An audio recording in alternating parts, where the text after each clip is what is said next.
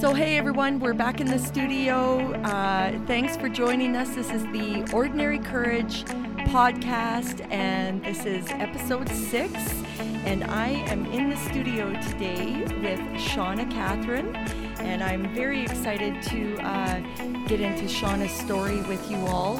Um, I've known Shauna um, a little bit from a distance, and distance and kind of close up at times um, for about the past five five years or so. So I'll just tell you a little bit about Shauna. Shauna, um, she's been doing advocacy and trying to provide support to family and friends of loved ones who suffer from substance use disorder. Since she first uh, found that her 17 year old daughter had developed an addiction to fentanyl. So, just through the shame, the embarrassment, and just the loss over what to do and how to handle this new life that had been thrust upon her. Um, Shauna started doing advocacy work, uh, frustrated when she tried to seek out support and find that there was hardly anything available. Uh, it has been her mission to change that, and while volunteering and advocating with Change the Face of Addiction in Calgary, she branched off, and in January 2019, she created Here Together, which is a monthly in person support group for family and friends with loved ones who are suffering from addiction of drugs and alcohol. Although the support group is in Airdrie, she does have families from Calgary and surrounding areas join her. Her goal is to pr- provide support and suggestions to the families who attend her group to help with the lonely, stigmatizing, and too often heartbreaking disease of addiction.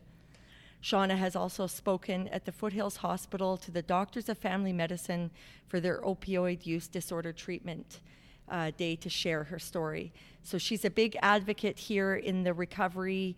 Um, addiction community sharing her story. Uh, Shauna has most recently uh, taken kin- kinship guardianship of her granddaughter while her daughter struggles with her sobriety and all the complications surrounding that. So I am so excited to have you well, with you. us today, I'm Shauna. excited to be here. yeah, it is awesome. It is, yeah. Um, so I want to, I just want to kind of um, dive right in okay. with just, I, if you could share a little bit about your, just your story with Kennedy. Sure.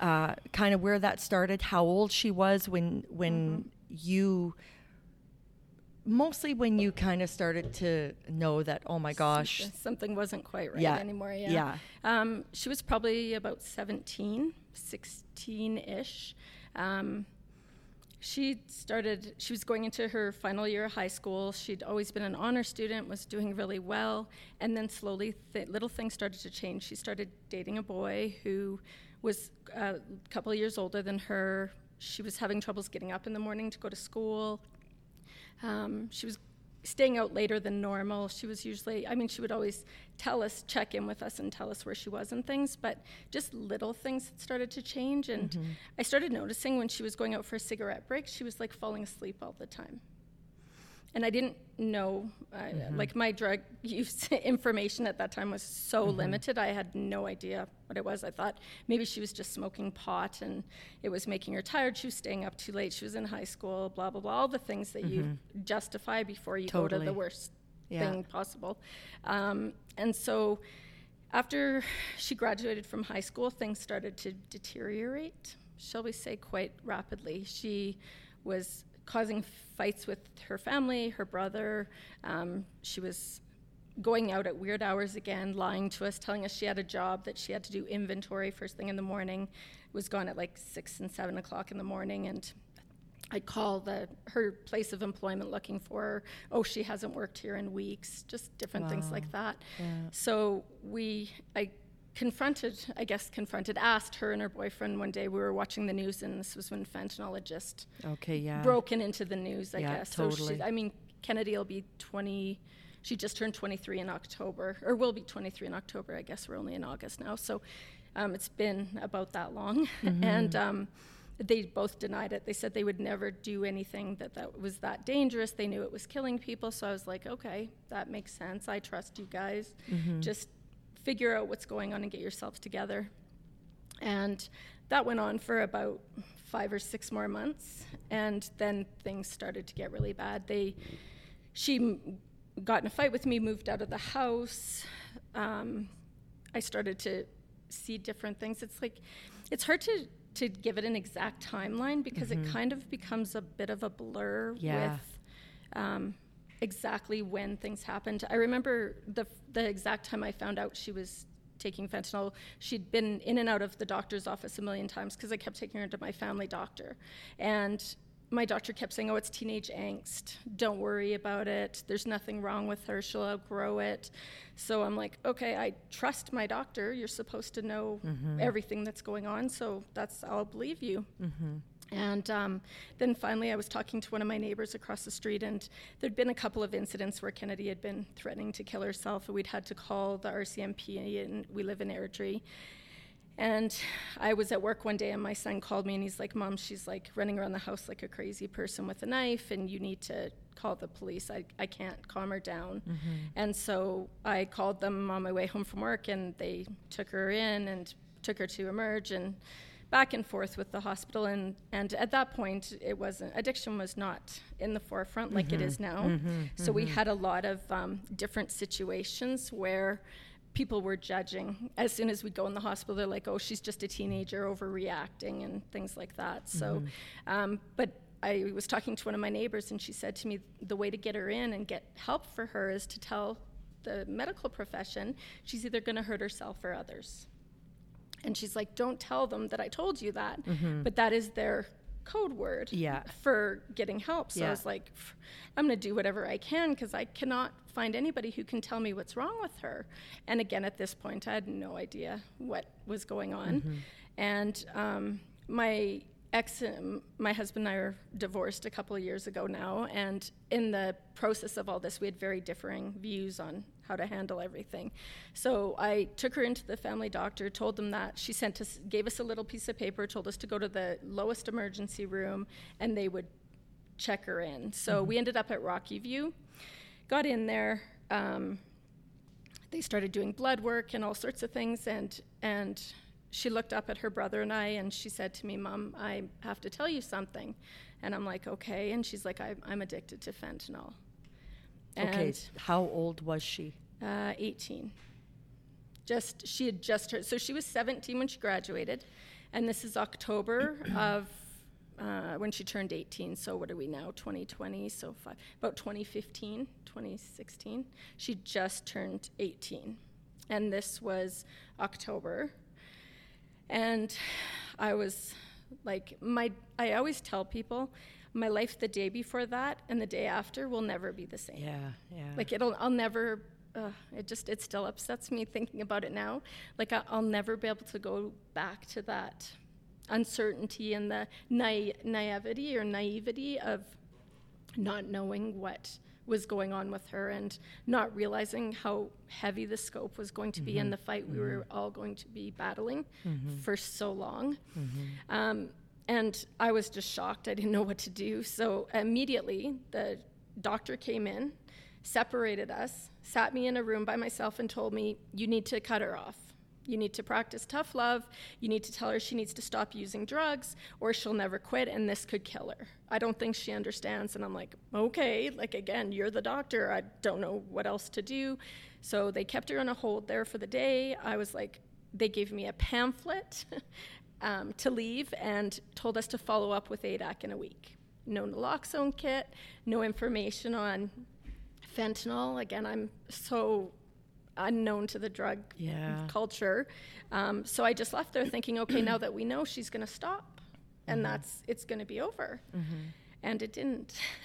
we went home, and she just got more sneaky and manipulative, and there was numerous back and forth to emergency rooms and to doctors. What were those? What Oh. was the back and forth to the? Just that she was overdosing. I'd Okay. found I'd find her. She'd the one time I found her, she'd passed out in the bathroom and had cr- actually crawled out of the bathtub before she passed out, and she could have died because she could have drowned, and I had no idea. Um, I started doing research on other family members, and the shame was incredible. Like I didn't even want to tell my family. I was like, my ex and I had a really good marriage. We the kids were in a, a very ma- middle class family. There had been no alcoholism, no abuse, nothing that we knew of that mm-hmm. was anything that that we thought at the time mm-hmm. would lead to these scenarios. Mm-hmm, mm-hmm. Um, I just kept thinking, oh my God, I'm the worst parent ever. Like, how could I have let this happen? How could I have not seen this coming that I let this happen? I raised both my kids the same, and my son smokes a little weed once in a while, but my daughter is like, that's killing people mm-hmm. at a drastic rate, and nobody seems to do, be doing anything about it. Mm-hmm. And this is coming from a girl who used to drive downtown three years earlier and be like, oh, homeless people, why can't they just go get a job? Like, I had no clue, yeah. none at all. Yeah. So it was a very rude awakening. Um, she applied for treatment. Um, that took almost eight months to get in. She applied to Aventa, and our family doctor helped her. She finally got in there. Um, got kicked out three weeks later for smuggling in a little thing of alcohol. So they made her leave. She called right after and said she was really sorry. She'd gotten kicked out. She wanted to go back. So she reapplied to go back, but they couldn't, told us they couldn't get her back until February. Um, and then she overdosed. We, we went on this hyper vigilant, we're going to protect her we're going to make sure she never uses drugs. We're going to do everything in our power to make it stop. We cut off her internet. We took away her phone. We took away her iPad. We took away everything. And we assigned myself, my ex, uh, my son, and two of her friends 24 hour shifts. So somebody was with her all the time, Wow. And she's how old while this she is happening? was almost, mm, she was about, had turned 18, okay, was yeah. almost 19. Okay, yeah, yeah. So this is past her 18th birthday. We're now getting into the fall of when she's going to turn 19. And it mm-hmm. was, she was like being babysat. Mm-hmm. But again, sneaky, she was having a friend mail drugs to her. So she would tell us she was just going to go out and check the mail. And they were coming in the mail and I didn't have a clue. Oh. Like it's unbelievable the stuff that yeah. they will, go, the lengths yeah. they'll go to. Yes, and at this yes. point, I just thought, oh, she's so manipulative. Instead of a, this is something her body is craving so badly. Suboxone had still not been introduced mm-hmm, to me. Nobody, mm-hmm. my family doctor, a million visits, never mentioned it at all. And um, we, she'd gotten these pills. One of her, her girlfriend was upstairs with her and came downstairs and said she thought she saw some in a container, saw some fentanyl, some green pills in a container. So I went booting up the stairs. Kennedy was asleep. I started rifling through her stuff. She's freaking out because I'm going through her stuff, and I find them. We get into a huge fight. She grabs the package and takes three, and all the, and swallows them. And all of a sudden, I'm like, oh my god, this is like, she's I don't know what's going on. I don't know how this reaction ends. She starts overdosing. At that time, we jump in the car, drive her to urgent care in Airdrie. I run inside. I'm like, I think my daughter's having an overdose to fentanyl. And the triage nurses, I said, Can you call an ambulance and take us to Calgary, or should I drive there, which would be faster? She's like, We need to triage her first. I'm like, I, I don't think you understand what I'm saying.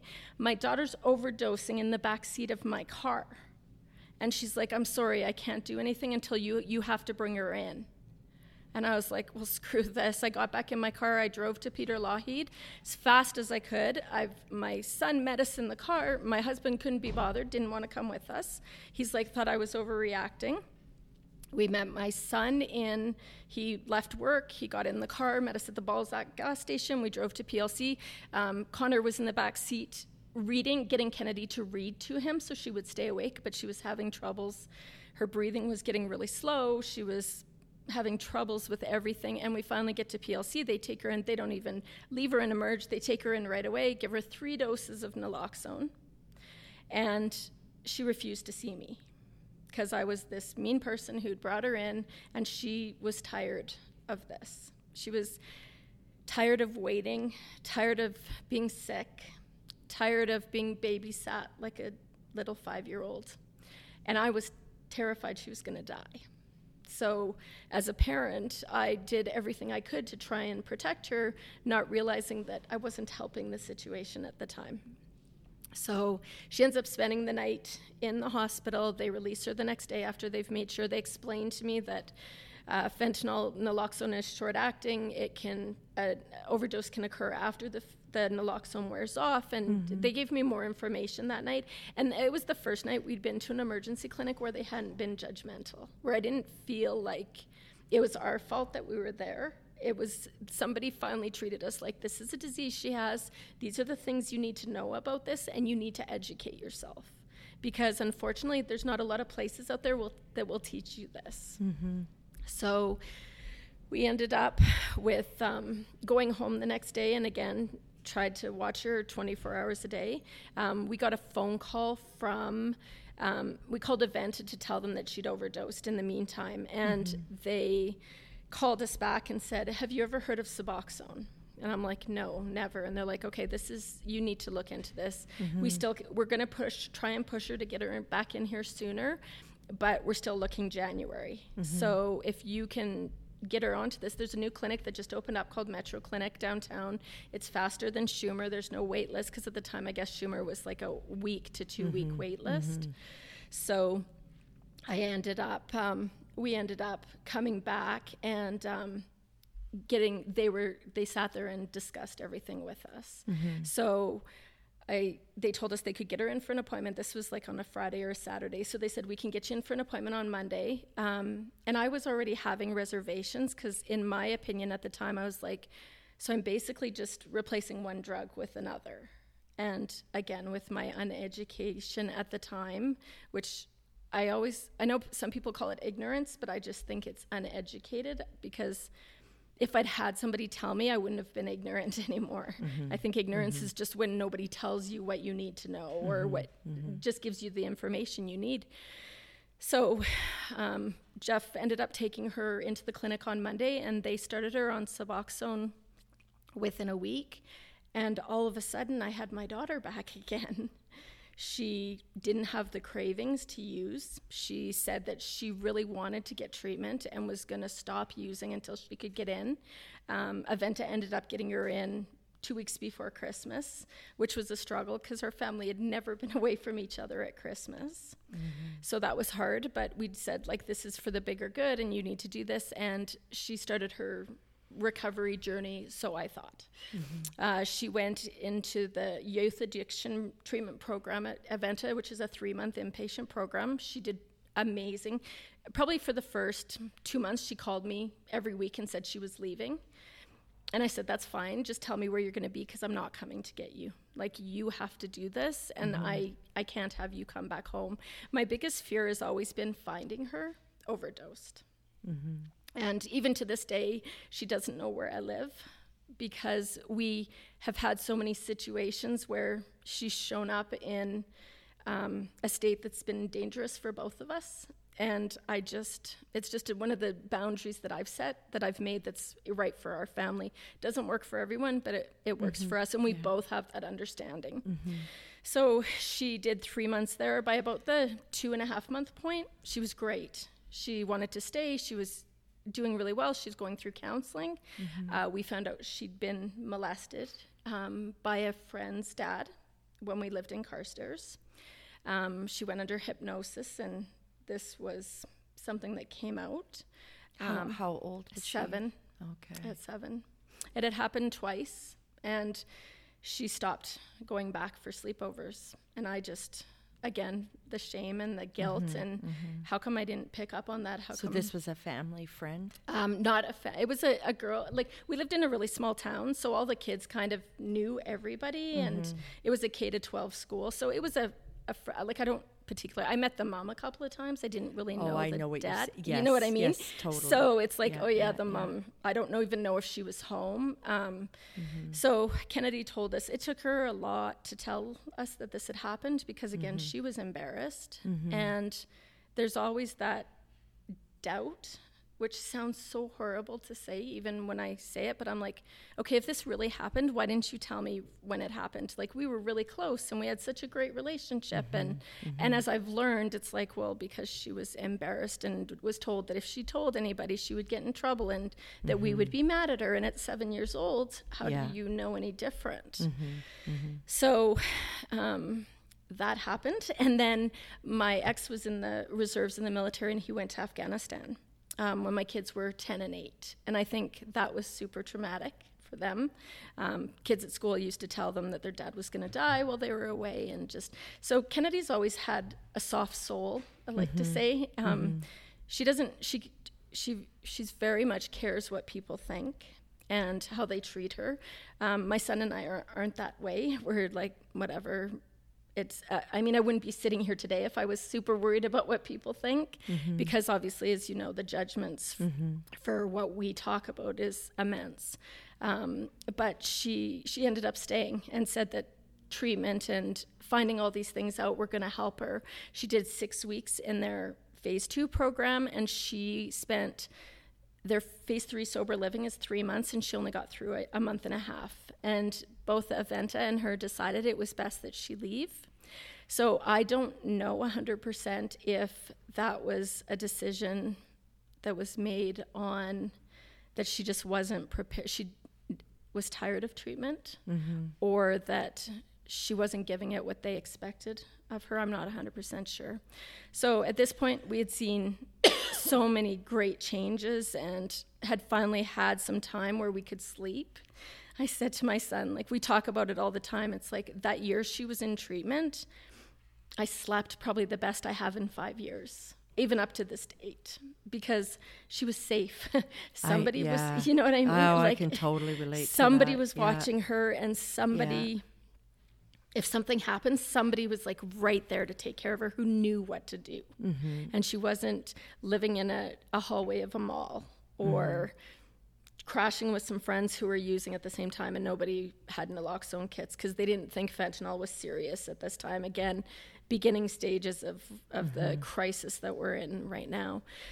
So she moved out and um, moved into an apartment in Calgary, a basement suite, and things were going really well for about four months. And then I started noticing signs. She was working in Airdrie, and I was just, I would pick her up and bring her out to Airdrie on the weekends, and she was not coming to the car on time, and she was falling asleep in the car on the way out to Airdrie. And I said to her, I'm like, Kennedy, this isn't my first rodeo. Like, you don't need to be embarrassed. If you've relapsed, then that's okay. Mm-hmm. Because I was, again, the person at the, the family meetings with Aventa who were like, oh no, my daughter's not going to relapse. Like, we've got this.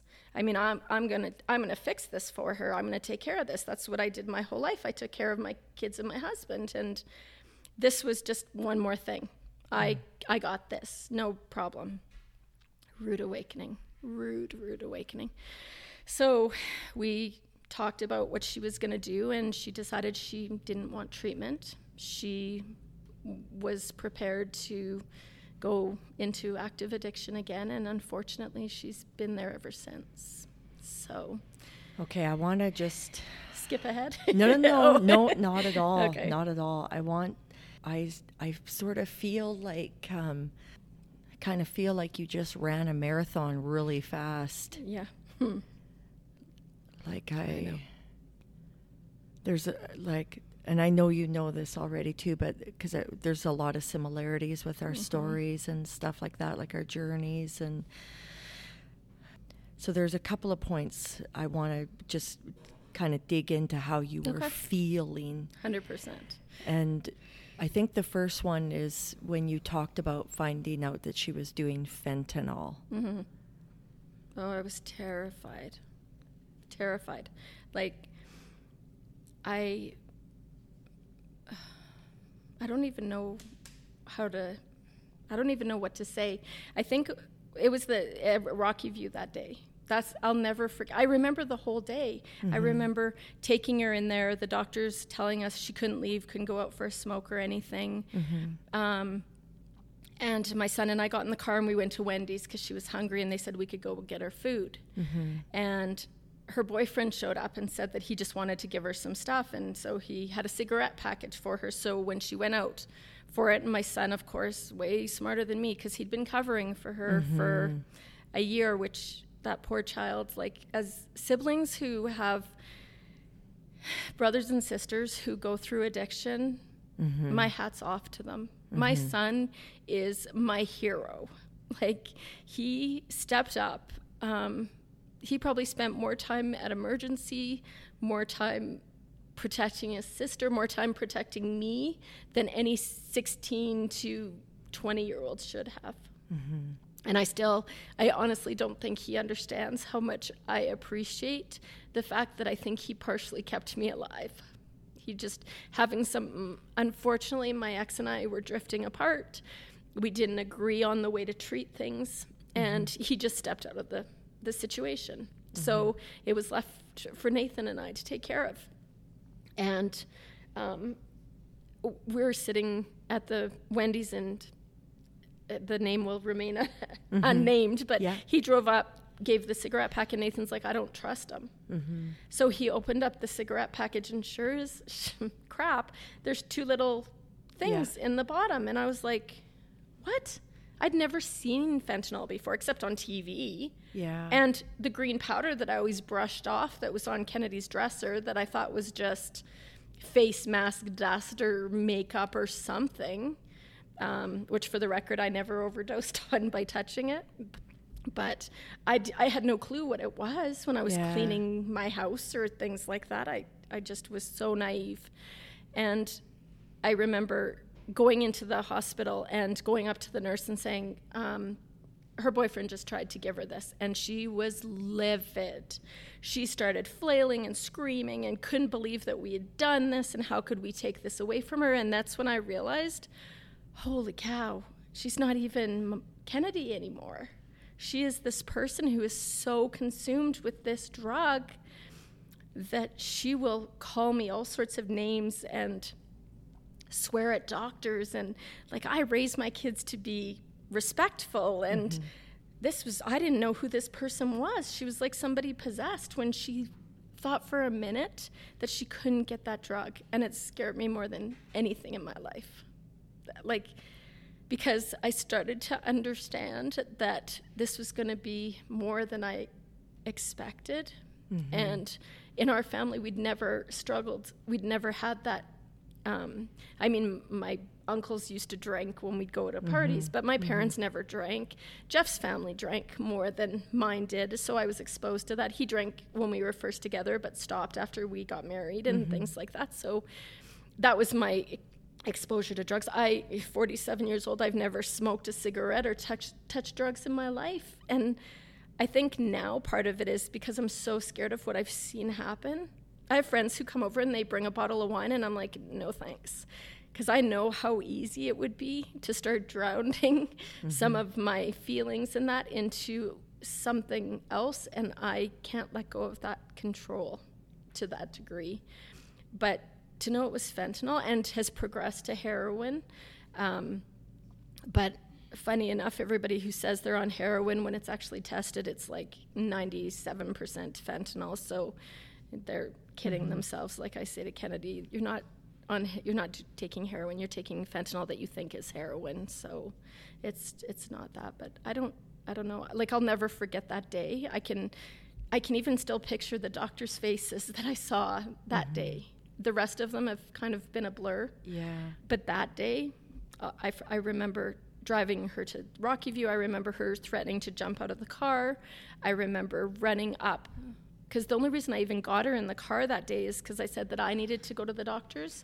So we were both going to go in and see the doctor. And then I went in first, got the prescription. And then I said, Oh, it's okay. We don't have to stay. And she's like, Well, why not? And she was high at the time anyway. Mm-hmm. So she was kind of a little droopy and mm-hmm. just. And then all of a sudden, as we started driving, not towards Airdrie, but towards Rock, she knew the gig was up and there was going to be some consequences to what had been going on.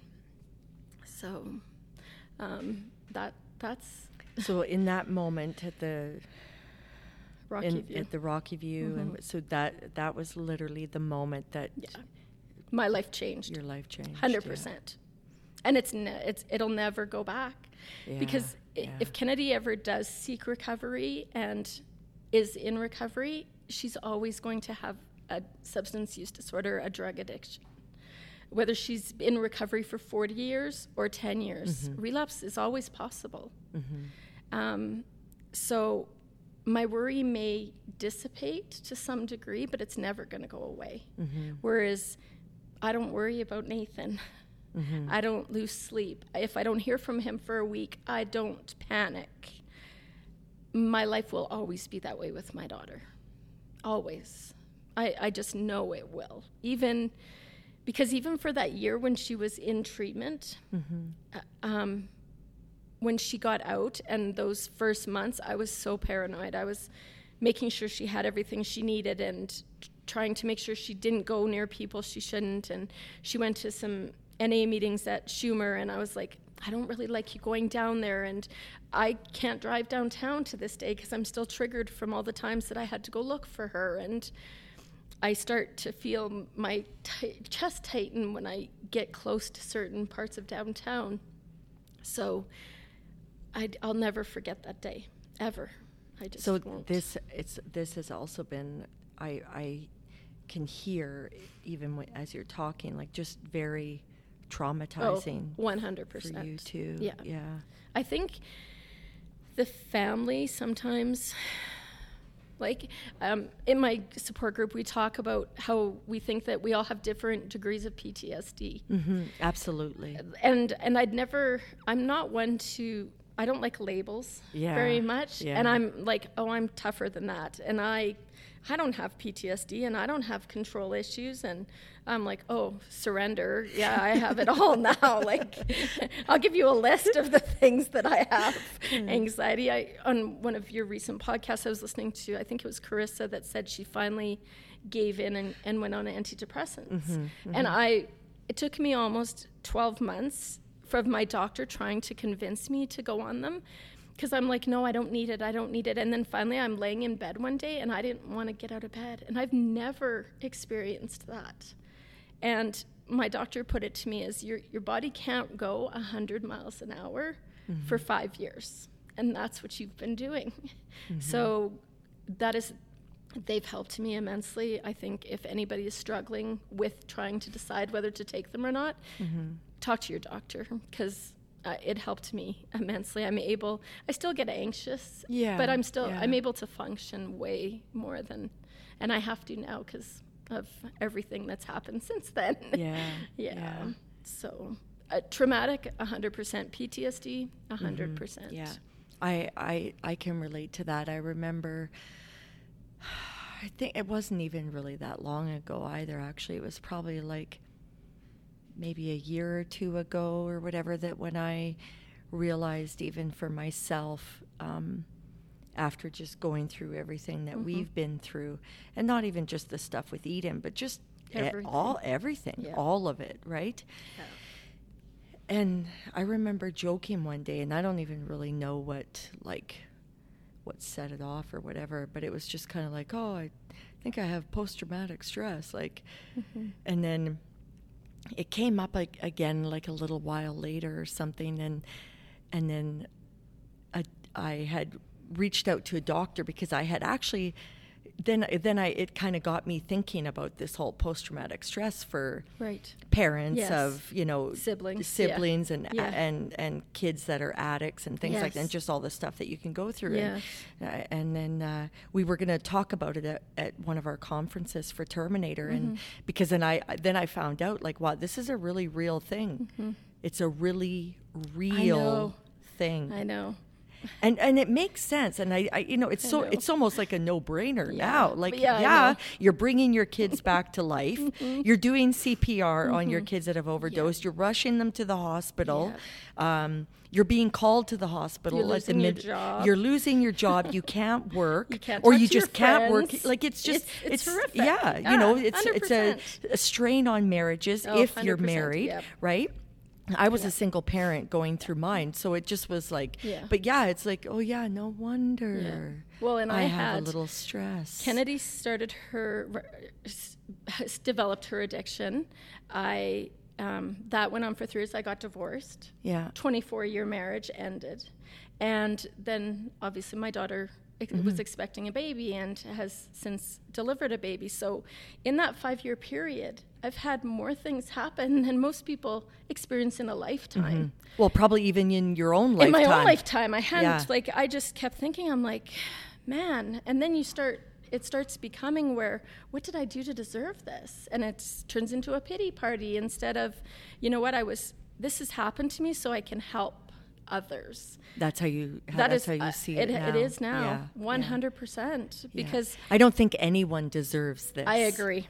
I- You know what I mean? no. And I don't Yes. think anyone does anything Thing to deserve. I deserve this. I know. Do you know what I'm saying? Like I, yeah, it's. But when it's all coming at you, Oh, that's, I know. I mean, you know better than anyone. Like all of a sudden, you're like, okay, wait a minute. I started going back. My son and I have sat numerous times, and we're like, what do we think is the thing that set this whole event off? And to this day, he's like, mom, nothing.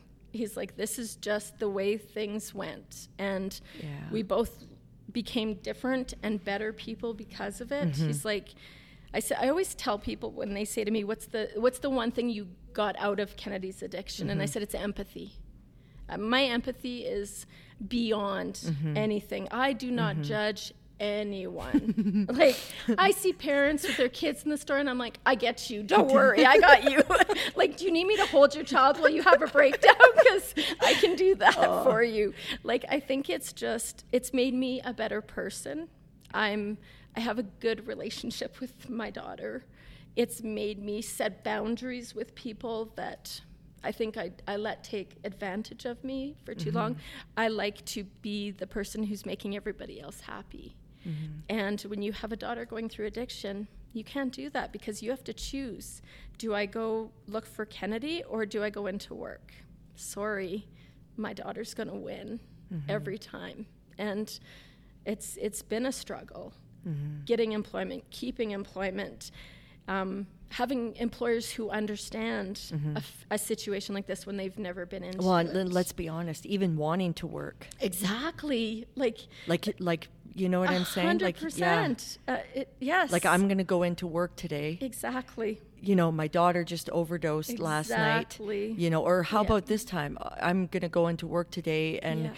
but there's people that are possibly after me because of some drug thing that went down. Like do you know what I'm saying? But I'm so going to go true. to work today and put a smile on my face And, like and pretend like nothing's, nothing's wrong. wrong. Yep. Yeah, and show up and do a good job. Yeah. Yeah. I just I it's so true. I, I really do believe the more like the longer I've been in this, the the more work that we're all doing, Mm-hmm. Yeah. right? Um, that addiction is is a mental health issue. Agree. 100%. You know, and it should be treated A hundred as percent. such. You know, we my son recently broke his leg and stuff like that, and you know he's off work because he can't do his job. Yeah. Because he broke his leg and he's a, Yeah. he's a line cook and he can't stand to do his job. Yeah. But I like I can't tell you how many trips I've made to rehab. exactly. You know what I mean? How many trips I, the hos- There's no benefits for no, that. I know. That's so true. You know, Yeah. it's like soldier up there, chick. You I know, know. Well- put, put your big girl panties on and go find work. Like, yeah, because there's no, No. I can't call in sick and No. go. I think I'm yeah. losing my mind, because I can't find my daughter, That's right. and, and you know, or you're in the, the middle of your workday and you're like, I just got a, a call from my daughter and I think her boyfriend's going to kill her. Mm-hmm. I need to leave because she's too scared to call the police because she has a warrant. Yeah. And she's calling me instead of the police. Yeah, yeah, So yeah. I have to go fix this. Sorry, I'll be back in an hour. if he doesn't kill her before I get there. And then I might be a little bit longer. Yeah. Like how do you Yeah. I mean it's we joke about it, but it's so true. yeah, And yeah. it's so hard to find an understanding. I mean, I lost my job last October. I they told me they were going in a different direction. It was 3 weeks after I brought home my granddaughter with I mean, you don't get benefits for bringing home a grandchild. So here I am with a newborn. I can't collect EI. I can't take time off. And it takes three to four weeks to get all the security set up for daycare, nanny, whatever Mm-hmm, you like. I mean, not that that correlation was ever stated, but was it the straw that broke the camel's back?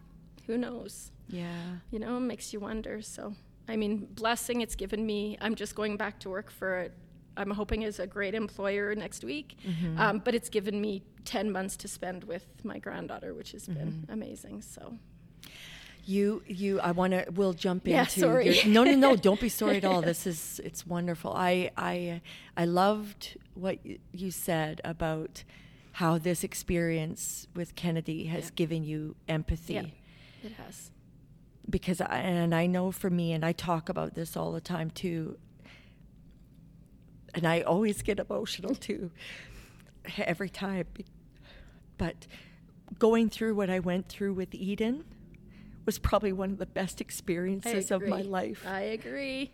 it was Yeah. hands down one of the, The most worst. painful. Yeah. It still is right? for me because and stuff like that. Yeah. But it it taught me oh, so, much. much Me too. you know, and I'm so grateful for what it taught me, for what it brought me, for for the person like who it it showed me who I am. Yeah, me too. At a, I don't know that you can never experience that the that at such a deep level if not by not going through these kinds of I agree. things you know Yeah. and so i i i get your the empathy Yeah.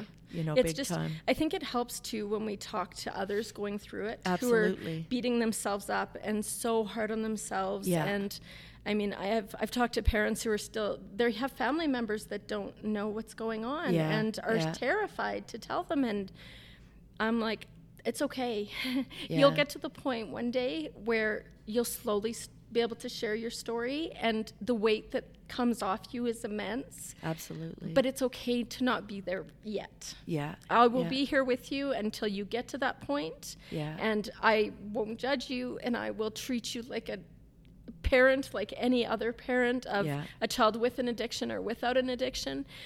One day you'll get there and Mm-hmm. it will be amazing when you get there, but it takes everybody different Mm-hmm. time periods and different situations and different levels of addiction. Mm-hmm. Some some kids dabble in a little bit of something it's like they decide that's it they're done and it, it can be very serious and they're it's not a lifelong thing and then there's other kids who i mean i've talked to parents again 25 years their kids have been struggling and Yeah. they're adults and they've Yeah. never like i often say I, I don't know if i really know kennedy right now because mm-hmm. her addiction started when she was 17 i saw her sober for her 19th year but she's tw- going to be 23 and from 19 to 23 i don't know who she is anymore. Mm-hmm. Because it's really hard for me to be around her when she's using. Mm-hmm. I don't i don't like what i see. I don't like what the drugs do to her. I don't like what the person she is when she uses. Um, so not saying that I'm I'm oh I have all the answers, but I know I reached a certain point where her and I sat down and just said, okay, this is what I need from you, and mm-hmm. this is what you need from me, mm-hmm. and we'll try and make this work. But I can't have this, this, and this. And these are things, and she's like, I totally get it. She's really good now. If we get on the phone and she's been using or something, I'll just hang up on her.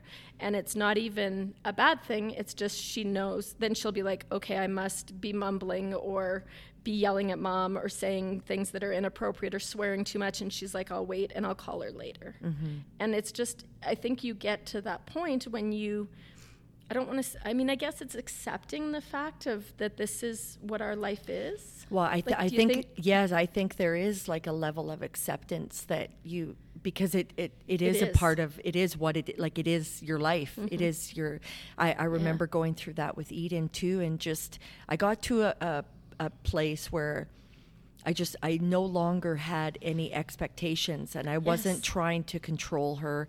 I wasn't trying to tell her, you know, how much her using was hurting. hurting, Yeah. me or Oh hurting it or hurting herself. Like I like, it's I like just your voice in my brain. Yeah. yeah, I just I just decided I, I just it was like for me it was almost like I just I just had complete I surrendered it. yeah. I, agree. surrendered it. Yeah, I.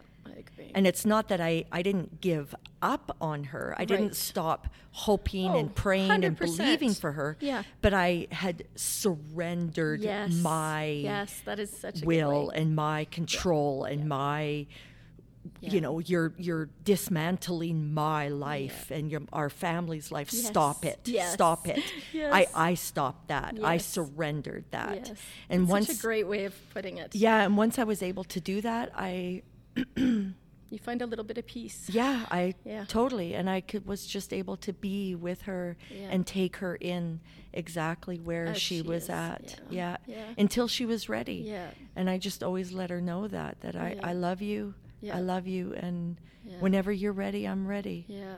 And you I, know? I've tried to. I think that's part of the empathy thing. Is Yeah. is trying to. I've seen huge changes in my parents. I mean, they're in their seventies. Yeah. Drug addiction is not something that they're familiar with either. Yeah, Um. But the changes I've seen in my family by just telling them just lower your expectations. Mm-hmm. Like just don't expect her to call you. Don't expect her to text back. If Mm-hmm. she does, great. Mm-hmm. But if mm-hmm. you don't have those expectations, then there's no resentment. Mhm, Absolutely. there's no disappointment.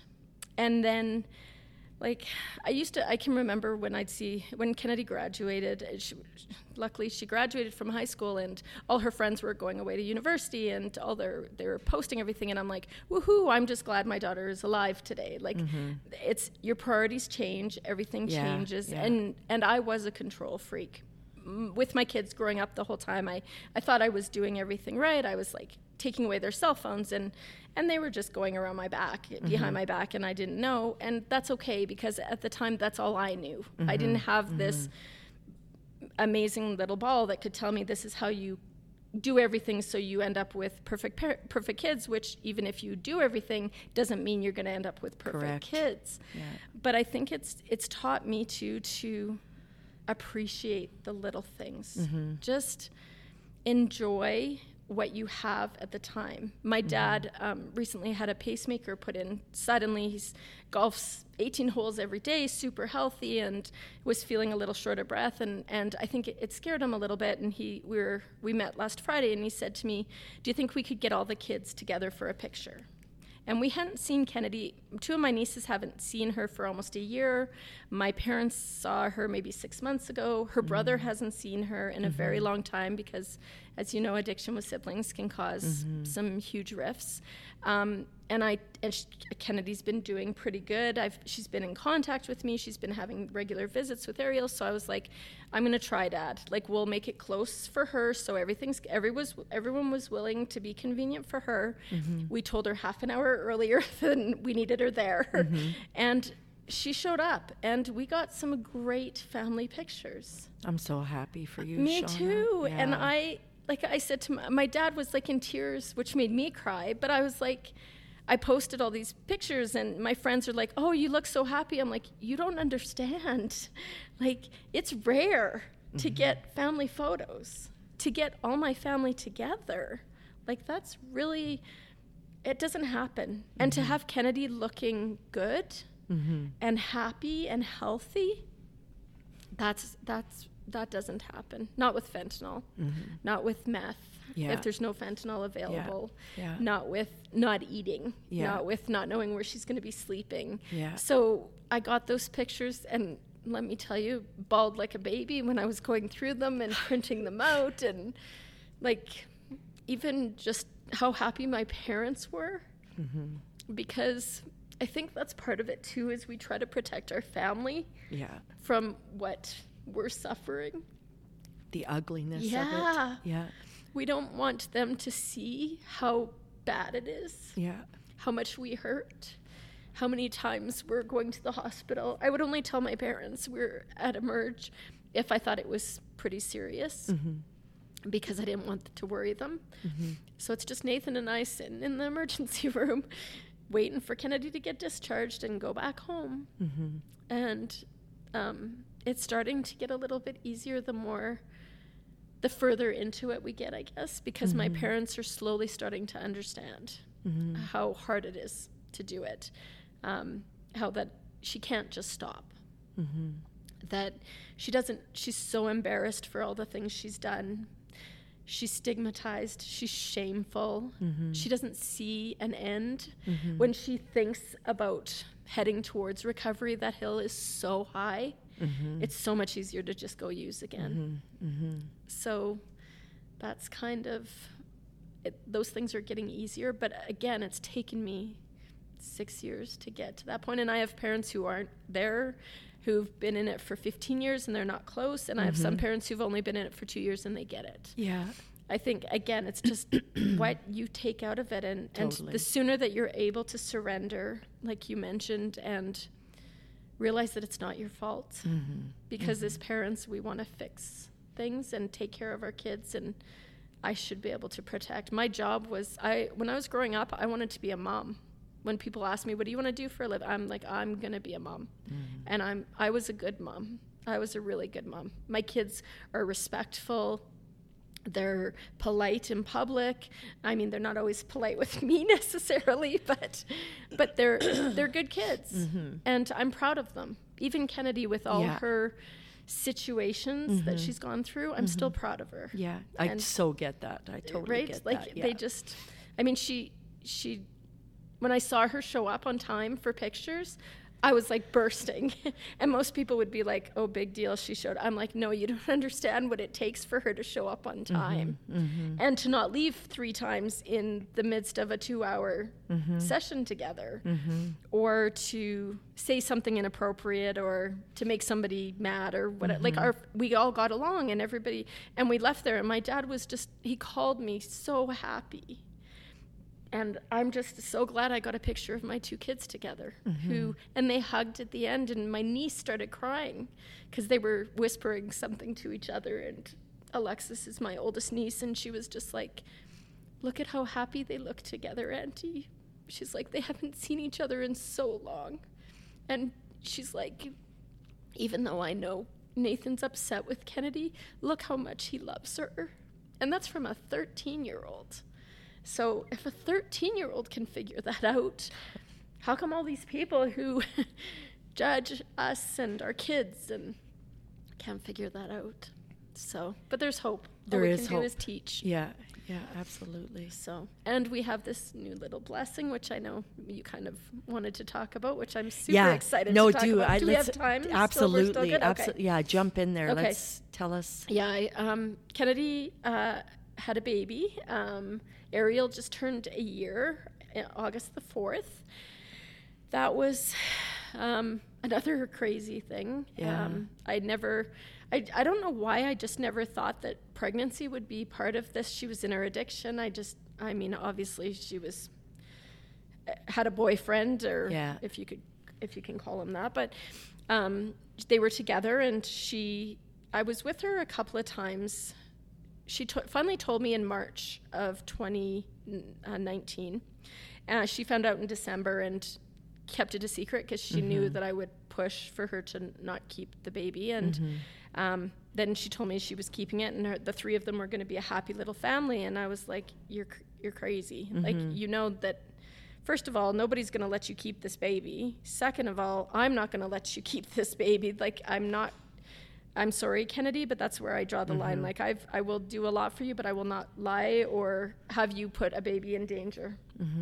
So uh, we proceeded through the pregnancy. Um, Kennedy continued to use um, right up till the day Ariel was born, um, heroin, fentanyl, and um, she we tried to get her in. We went for one ultrasound and i tried to take her to an obstetrician which was referred by our family doctor. She said she had experience with um, the alpha house and she'd done the bus that goes around so she, kennedy could be comfortable with her and that was a disaster. We went in there and she accused kennedy of lying about the medication she was on. So instantly again kennedy's defenses go up. We walk out the door. She's like i'm never going back again so I'm like, great. So one doctor's appointment in a nine month pregnancy.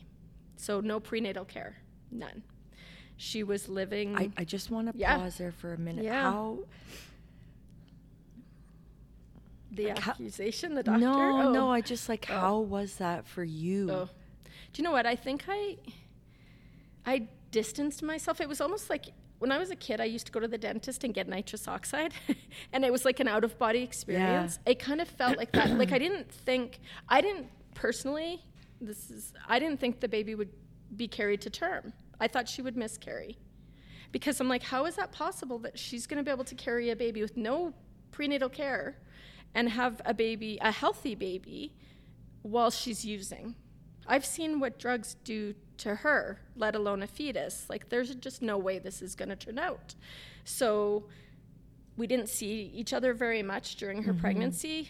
After the doctor's appointment, I tried to get her again. I made three more appointments for her. She never showed up. Um, I didn't know where she was living at mm-hmm. the time. She told me she was in Airdrie. I didn't really know. Mm-hmm. I kind of thought I knew where she was. It was just numerous mm-hmm. things. And all of a sudden, poof, nine months goes by, and I'm trying to not get attached because, as I'm sure you can attest, when they're not right with you, the worry is a little bit less. Mm-hmm. She moved out to BC here not so long ago for like almost two months. I heard a siren and I didn't panic because I'm like, oh, it won't be Kennedy because she's not here. Mm-hmm. When I hear sirens in the city, I worry that somebody's going to, not yeah. that she's died because they don't use sirens for a death, yeah. but that somebody was going to rescue her. So that was and I think because I didn't really know where she was and I wasn't seeing her, I was able to disassociate mm-hmm. myself from this. Mm-hmm. And and I just had told her, "You're giving the baby up for adoption if you have it." And she's like, "No, we're gonna keep it." I'm like, "No, you're not. Like this is this mm-hmm. is. I'm not gonna argue with you anymore. I didn't bring it up because it, we just started fighting. It wasn't mm-hmm. worth it." Mm-hmm. Until the day before she goes into labor, she calls me and her boyfriend called me and he's like, "She's going into labor. Like she needs to go to the hospital. And I'm like, where are you guys? They were at a hotel in Airdrie. I drove over there. My parents happened to be with me. My mom came with me. We drove her to urgent care. They got her in there and said she was high risk. So took her to Calgary. Mm-hmm. Uh, got into the Peter Lougheed, got her admitted. Of course, there was judgment from the nurse mm-hmm, at the mm-hmm. desk mm-hmm, and mm-hmm. blah, blah, blah. Amazingly, we had an amazing, amazing nurse. Um, her son is actually a police officer, so we wow. were we talked about all the yeah. the the the girls coming in delivering babies with yeah. opioid dependency. Mm-hmm. Um, I really like to be specific with that because when you're a baby, you're not addicted. It's a dependency. You're being forced something. Mm-hmm. So, um, Kennedy was in labor for 10 hours, and I got to see my daughter being, or my granddaughter be born, and she's perfect. She's absolutely perfect. She it only, I'm like Kennedy was in labor, pushing maybe 20 minutes. She, of course, they put her on fentanyl in her um, epidural when she came in, so she was suffering no pain, and she slept. And they said that usually their moms with opioid addictions sleep because they're so exhausted from not getting proper care, from trying to carry mm-hmm. a baby and not going to the doctor and mm-hmm. worrying about people judging them for using while they're pregnant. Um, all these things that she, they're just exhausted. So she slept. We sat there and waited. Um, 40 minutes of pushing maybe and ariel was born she they had called in the green team because they were worried she might have breathing she mm-hmm. had nothing uh, withdrawals obviously yeah, immediately yeah, yeah. Um, she was she got to stay with Kennedy and Chris for the day.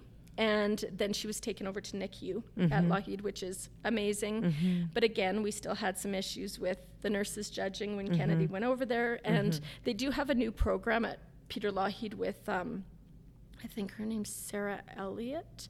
She's part of uh, Dr. Tanguay's uh, mm-hmm. thing where they try to get moms on Suboxone mm-hmm. right away as soon as they have the baby so that they can try and talk to them about treatment and different options and things like that. And mm-hmm.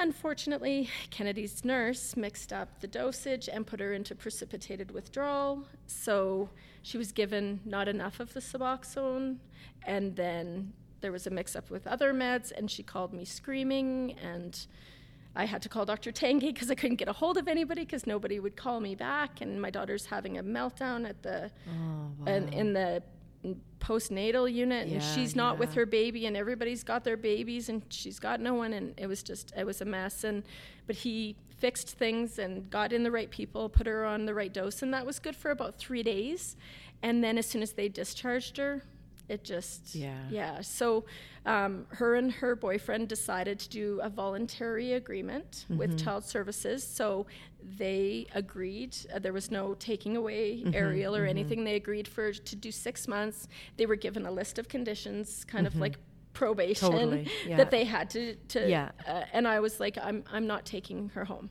i'm not raising my daughter's daughter. I'm 47 years old. I'm recently divorced. I live on my own. I just got rid of my kids. I'm not doing this. Mm-hmm. And of course child services as well. We try to keep it with family and they want you to take her. And i'm like i can't do this.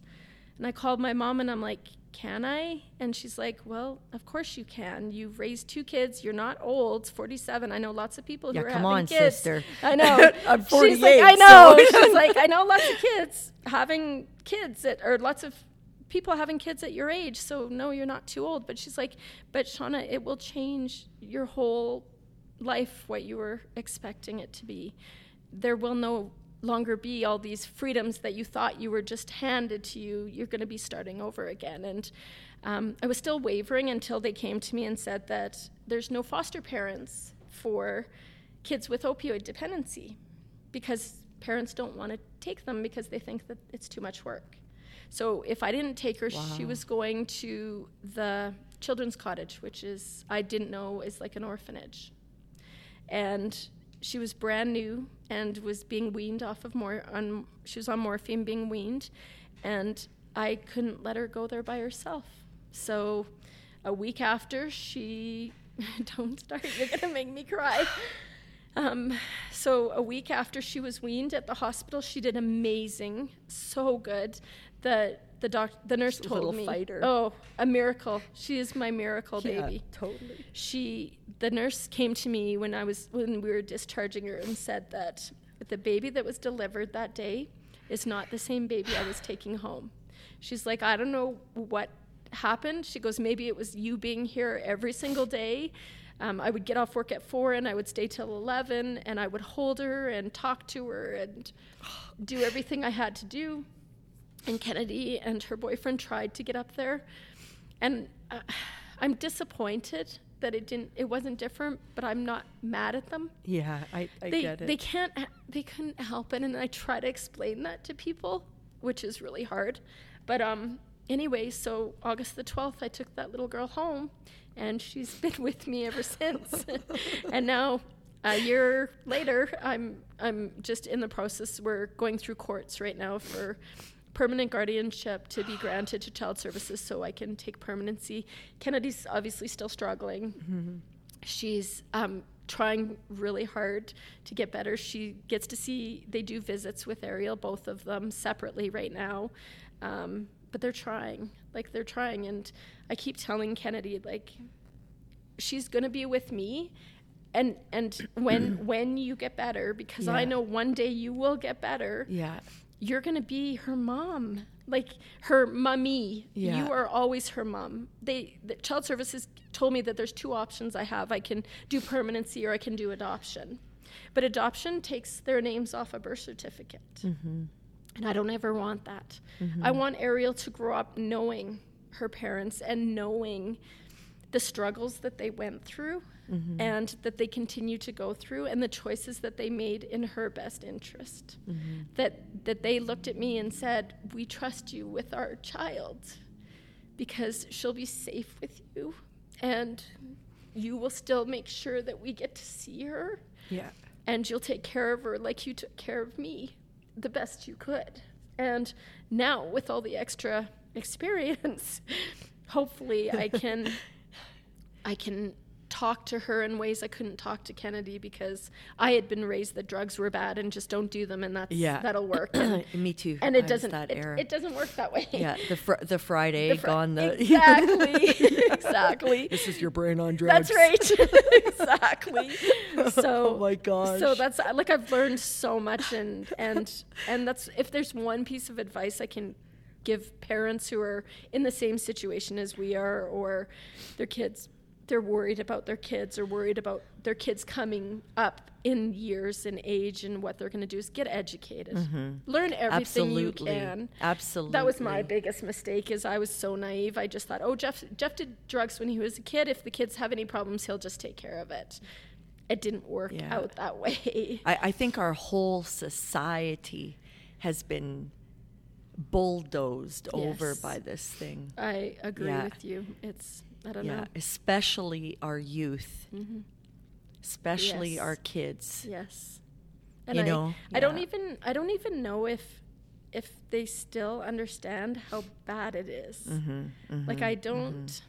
I've been trying forever to get into some of the schools in Airdrie. Mm-hmm. I don't want to talk to the kids, I want to talk to the parents. And the school boards don't support me. They they oh, you have to go through Alberta Health Services. Yeah, yeah. Everything. I'm like I just wanted another parent to tell me what I needed to know. Yeah, And I think not that it maybe would have changed the outcome, but it would have helped me be better prepared for what had happened. Mm-hmm. And that mm-hmm. is that's just something that I I try now in my life to help other parents with and other siblings and and there are always two paths to this. There's recovery or there's death and I am a realist and I've dealt with both possibilities. This is not something to be taken lightly. We have a very dangerous drug supply. We have an an enormous amount of people who still judge um, people who use drugs as they're sitting behind their computer drinking their glass of wine and having a beer.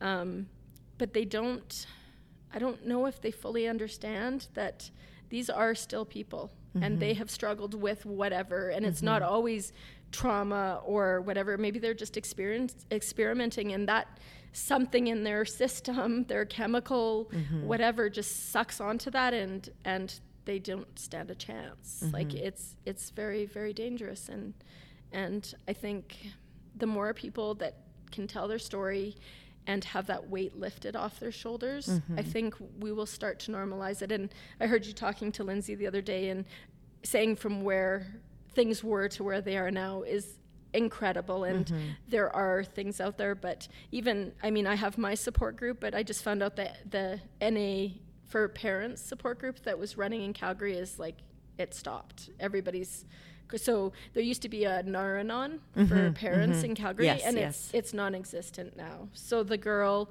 that runs their social media just sends people to me now because she's like, "There's nowhere else." Yeah, I think know. it's it's I've the most noticed. underutilized thing that we need is support for parents Yes. and families. yes, and I agree. it is not Yeah. where it needs to be. Yeah, and there's yeah. only so many of us yeah, that can be there to help people. Like, Mm-hmm.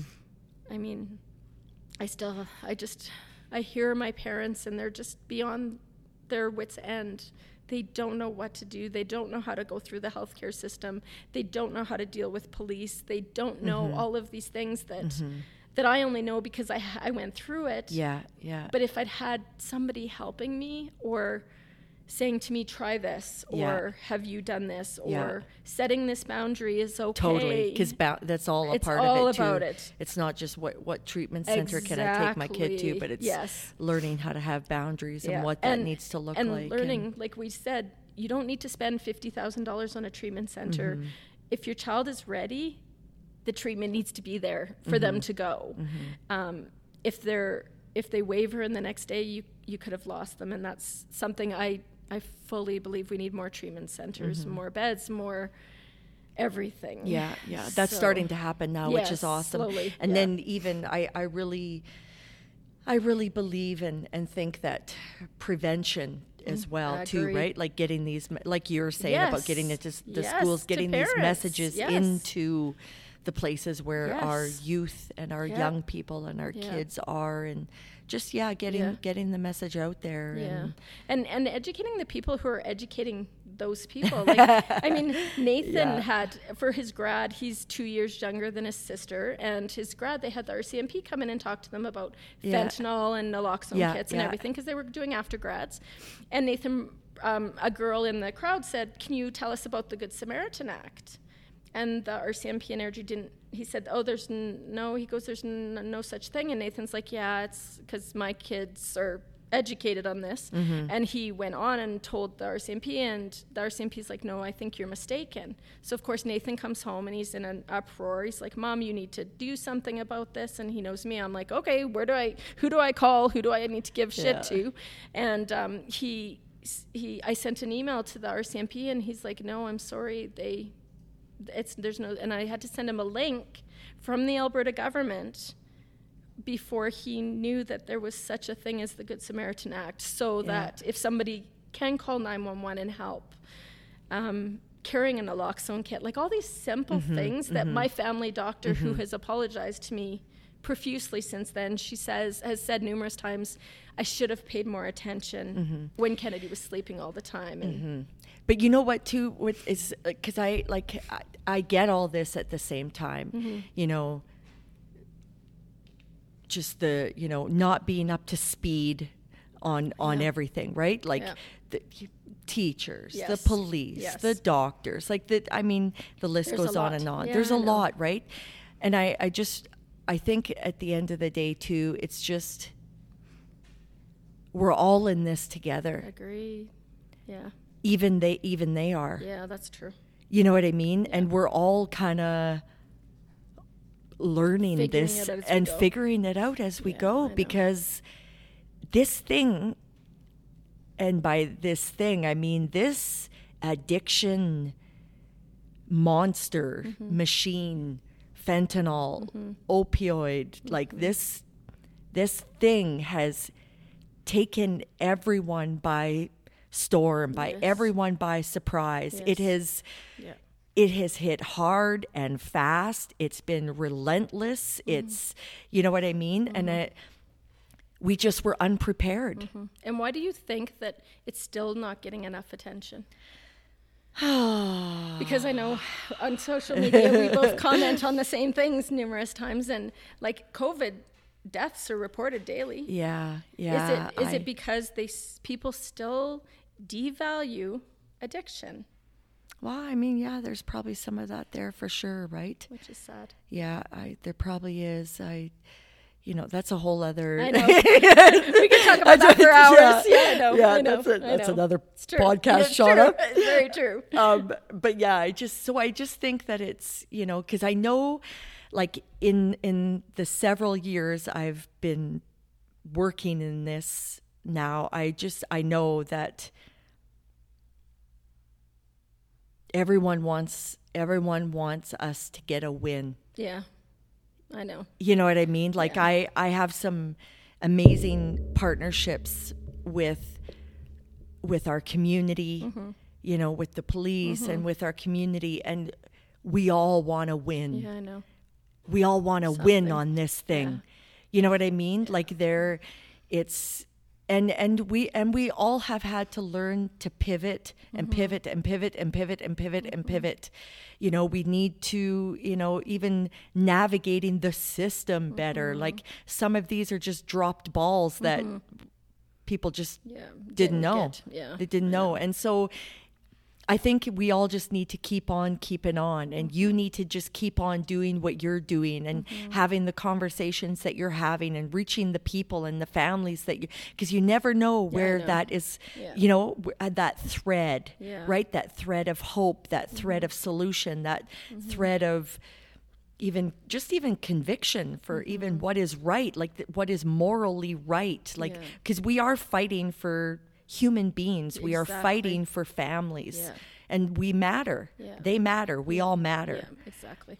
I always say that to people. I'm like, I don't, uh, I don't uh, condone Kennedy's drug use one Yeah. iota. Yeah. Please don't get me wrong. I don't. I don't think it's right. I don't think Yeah. people should use drugs. I think that everybody. I don't. I mean, I always have this discussion when people bring up safe consumption sites. I don't want my daughter to be using drugs for the rest of her life, Mm-hmm. legally or non legally. I mm-hmm, don't mm-hmm, want that. Mm-hmm. However, I think we all need to work together for the greater good. Do you know what I mean? Like, try to put differences aside and opinions aside of different things and be like, what is going to get, keep the most people alive the longest that we can until we figure this out and get it so that it's like any sort of thing. So I can go to work and say, you know what, my daughter has cancer. My daughter has drug addiction and I need a week off because she's going to be in the hospital. And they're like, okay, can we bring you a casserole? Yeah. because nobody brought me a casserole. know, when I know. you Don't even I- get me started I on the know. food I know, exactly. know, It's like, I know. what the heck? Yeah. But, and, No, and I I think it. it's, it's, I mean, it's the same thing. Uh, elephant in the room. Like, Mm-hmm. nobody asked me how Kennedy's doing until I post a picture of her and she looks okay. Mm-hmm. Um, but in the meantime, it's like, nobody asks how she's doing and Mm-hmm. I, I think sometimes people just, just don't, don't know what to say. I know. I know. They just and don't I know what to to try say, and you remember know? that. Yeah. But again, that's my Because it's hard, or right? even Like, how to say it. Yeah. Like how to say that. I You know. know. Yeah. Uh, do I say is she still on drugs? Yeah. Yeah. Exactly. You know what I mean? what That's it, what's the, what's the right thing the- to how say? you like how do you say Yeah, it without offending people or hurting people? That's you so know, so I think it just some people just don't know what to say. And I think a lot of parents too maybe don't know how to answer. Like I'm, Yeah. I'm very comfortable with. She's in active addiction right now, and she's she's working on it. Yeah. That's and when she's in recovery, she's in recovery. But I think again, those are terms that you learn when Mm-hmm. yeah, totally. you yeah. are living this life for yeah. so long. so Absolutely. anyway. Absolutely. Okay, well, I think we're uh you're you're so amazing. So I- are you. Yeah, I'm just You're my hero. Oh, shut You up. are. I I, I I still remember. I have to say it. Like, I when I first found out about Kennedy's addiction, you and Eden were on the news, and I sat there and cried like a baby because I was like, "Oh my God, somebody is going through what I'm going through." Eden's the same age as Kennedy. Mm-hmm. She's like very. She's is she? She's 23, right? Uh, Eden's 22. Yeah. Okay, so Yeah. so is Kennedy. Yeah. They're so close in age, same scenario, same Mm-hmm. situation, and just a mom who wasn't going to give up Mm-hmm. and was going to do what needed to be done and was going public with something that I hadn't even told my parents about yet. Like I just and I again I saw you at a panel and I was like I have to meet that lady. Like she's going to change the world and I'm going to watch Oh her so that I can just ride on her little to- coattails cuz yeah and here you are changing the world. So you have my full admiration. I'm so proud of everything you've done. Thank you, Sean. I honestly Means a lot. Oh, it's you're amazing. Well, I think you're amazing too. No, well, thank you, but yeah, I, I want you to to please um, tell us about the the parent support Oh. group. Tell people where they can find you, how they can find you, and for all of our listeners, I Mm-hmm. just we're gonna I'm gonna post this also in the description of the podcast when we drop uh, Shauna's podcast. So if you're um, looking to join the support group or know a family that Yeah. needs the support, the information will be there. So tell us Yeah. tell us about the support group. There's a couple of different options Okay. that they can go with. I have a Facebook page Okay. and I have a website. It's called heretogether.ca. Both are called here Both are together. here Okay. together. If you Google it, you'll find us. Okay. Um, the website does show the groups. With COVID, we've had to kind of alter Right, things. yes, of Um, course, I'm yeah. I don't I'm not nonprofit. I'm just I just do this on my own. Yeah. So I was just paying the library to let us rent a room. Um, they've stopped letting us do that. I did try to run a couple of meetings in Calgary. We got really low attendance, so my Calgary families just come to Airdrie. It's not Okay, that far. yeah. We're meeting at we meet on the last Sunday of every month. Okay. Um, we're meeting in a park for the next two months. Yeah, because nice. It's, It's outside, beautiful It's gorgeous yeah. out. Um, but all our meetings are posted, and you can actually go on Facebook at Here Together. Okay. We have a pub, a private Facebook group, and we have people from northern Alberta down a couple in the states, just Wow. who need that support. Um, if you aren't comfortable with coming to in-person meetings or can't meet in person, Mm-hmm. it's just another alternative. There's we have people who post things, some who don't post anything, Mm-hmm. are just there for the support, and hopefully that's it. It, it, it is definitely for um, people who have family members suffering through addiction right Mm-hmm. now. Um, we do have a couple of, of family members who have lost children Okay. who are part of our group just to give us another alternative. Yeah, yeah. Um, one of our family members recently lost their child, and that was a struggle. It was the first family that I had in my group that lost someone since we started. We started Mm-hmm. January of 2019, as you mentioned. So. Um, I did want to just mention one thing too. Yeah. Uh, It's my last name is Taylor. I go by Catherine for my Facebook Oh. page. so if anybody is looking up anything, it's it's under Shauna Taylor. Oh, so I'm sorry, No, that's Shauna. okay. When I got divorced, I'm like, whew, get rid of that Oh. name for a little while. but I'm like, well, it's just easier to keep it now that all my kids, uh, both my kids have it. So That's funny. yeah, Yeah. but yeah. So Okay. and and our group is. I mean, when we were inside, we were at capacity and different. Mm-hmm. Wow, like good for you don't have to come to every meeting either. If you Yeah, feel yeah. the need, you come to one. If you Great, don't, that's yeah. okay too. Absolutely. It's uh, I'm I, I'm always there. I say I'm there if I'm the only person in the room. That's still okay. At least And I know absolutely somebody can come Yes, if they need to. Yes, so. that's wonderful. So here together, Yes. you can find Shauna on Facebook, the Here Together Facebook page, and heretogether.com. Dot .ca. .ca, heretogether.ca. Uh, if you're looking for support or know someone that needs some support. And so, like I said again, I will have it on the podcast description when we drop this episode. And Shauna, I Well, am. thank you so much for having me. It was this great. is yeah, this has been love- really, really great. I thank you. I love you talking so about much. Kennedy and, and Yeah. it just like I said, share your story if Yes. you can. It's Absolutely. the greatest weight you will feel lifted off of you, and you won't realize how many other people are going through the same thing once you start talking about it. So true, and I know, I just know that uh, this this podcast is going to reach a lot I of hope so. families. I I, I, so. I- yeah. There's a lot of us out there. Yeah, I know. Yeah, a lot of us out there, and Well, thank so you again. I really oh, you're appreciate so. it. I, thank you. I'm so. I'm so glad. See, we could have a whole podcast just gushing about each other. You're we'll just do that for an hour. You're so great. oh my gosh. so yeah, thanks everyone for for joining with us today, um, and for just uh, yeah, just being present with us on this journey. This is the Ordinary Courage podcast. You can find us on Spotify, Apple Podcasts. You can find us on VenetiaBrielt.com. I think we're pretty much on on almost every every platform out there. So I really, really appreciate uh, you guys taking the time to listen. Um, please remember to pass it on. Uh, someone that needs to to uh, listen to this message. And uh, if you got anything out of this, again, yeah, just pass it on. Thanks, everyone. This is the Ordinary Courage podcast with your host, Venetia Briot.